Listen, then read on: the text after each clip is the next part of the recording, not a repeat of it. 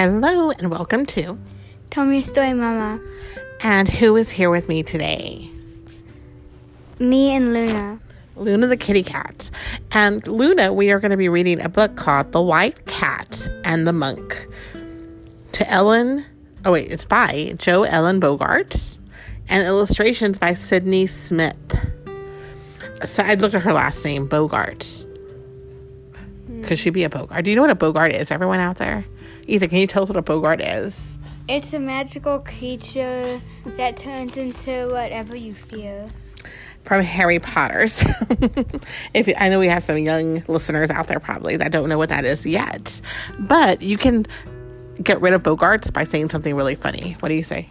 Ridiculous. You're like, ridiculous! And it turns into the funniest thing you can think of. So this is The White Cat and the Monk, a retelling of the poem Pangur Bán.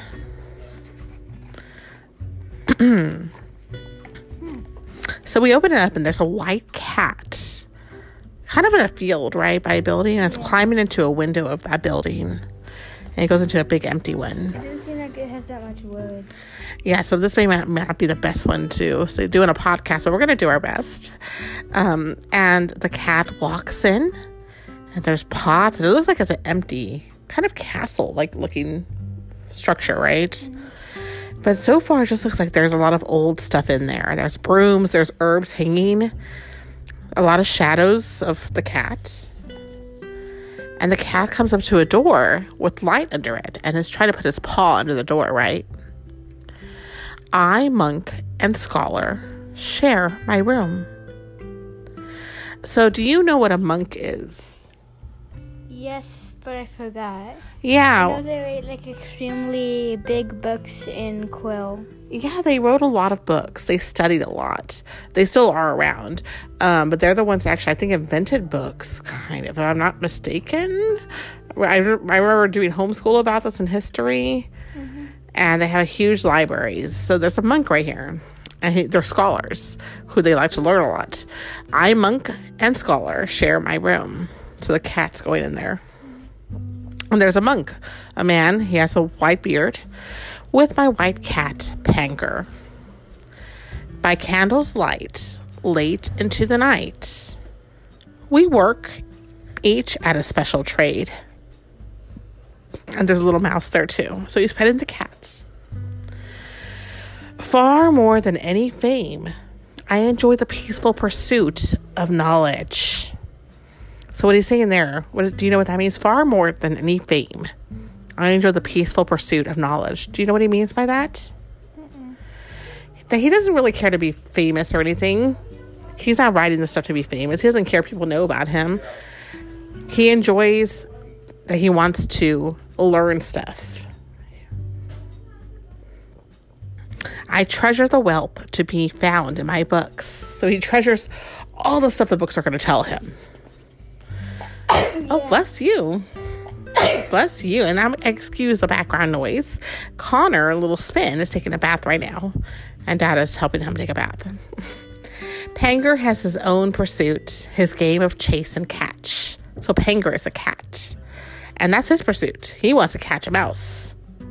The silent hunter, he sits and stares at the wall.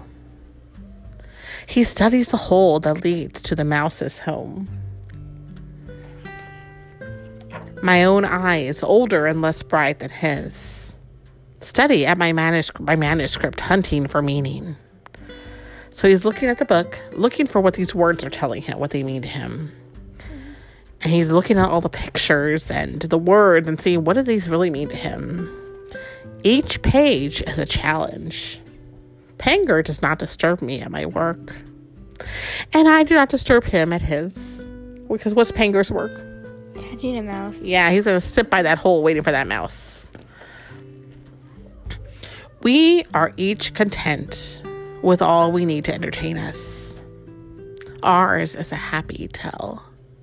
So now Pangur sees a butterfly, right? Mm-hmm.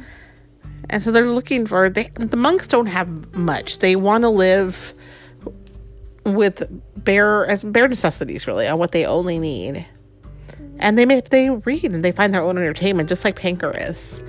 They're looking at nature. They're looking at books. They're looking at words and art. he sees a butterfly now to find. And so is the monk too. Look, he's looking at the butterfly too. Yeah. When a mouse appears, Pangur snares it with his needle claws. He feels joy at catching his prey. I feel joy as I find, at last, the answer to my puzzle. In our tiny home, Pangur finds his mouse. And I find light in the darkness. The sun rose, right? Yeah. So this is about a monk, and the author's note actually says, more than 1,000 years ago in the 9th century, an Irish Benedictine monk, whose name has never been uncovered, stopped in his studies to write down his thoughts.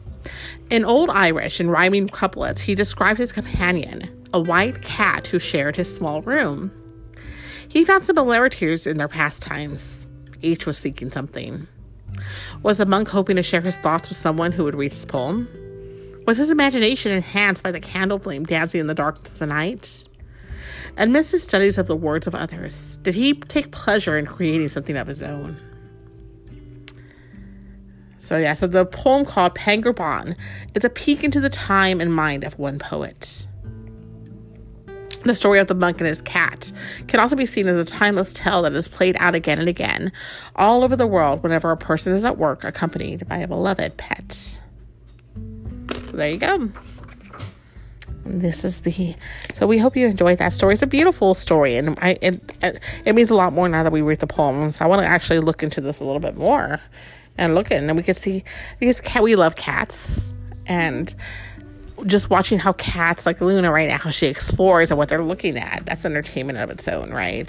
She's right in my room. She's looking into my room. She is. She's being nosy. That's what curiosity kills a cat. We hope you have a good day. Join us tomorrow.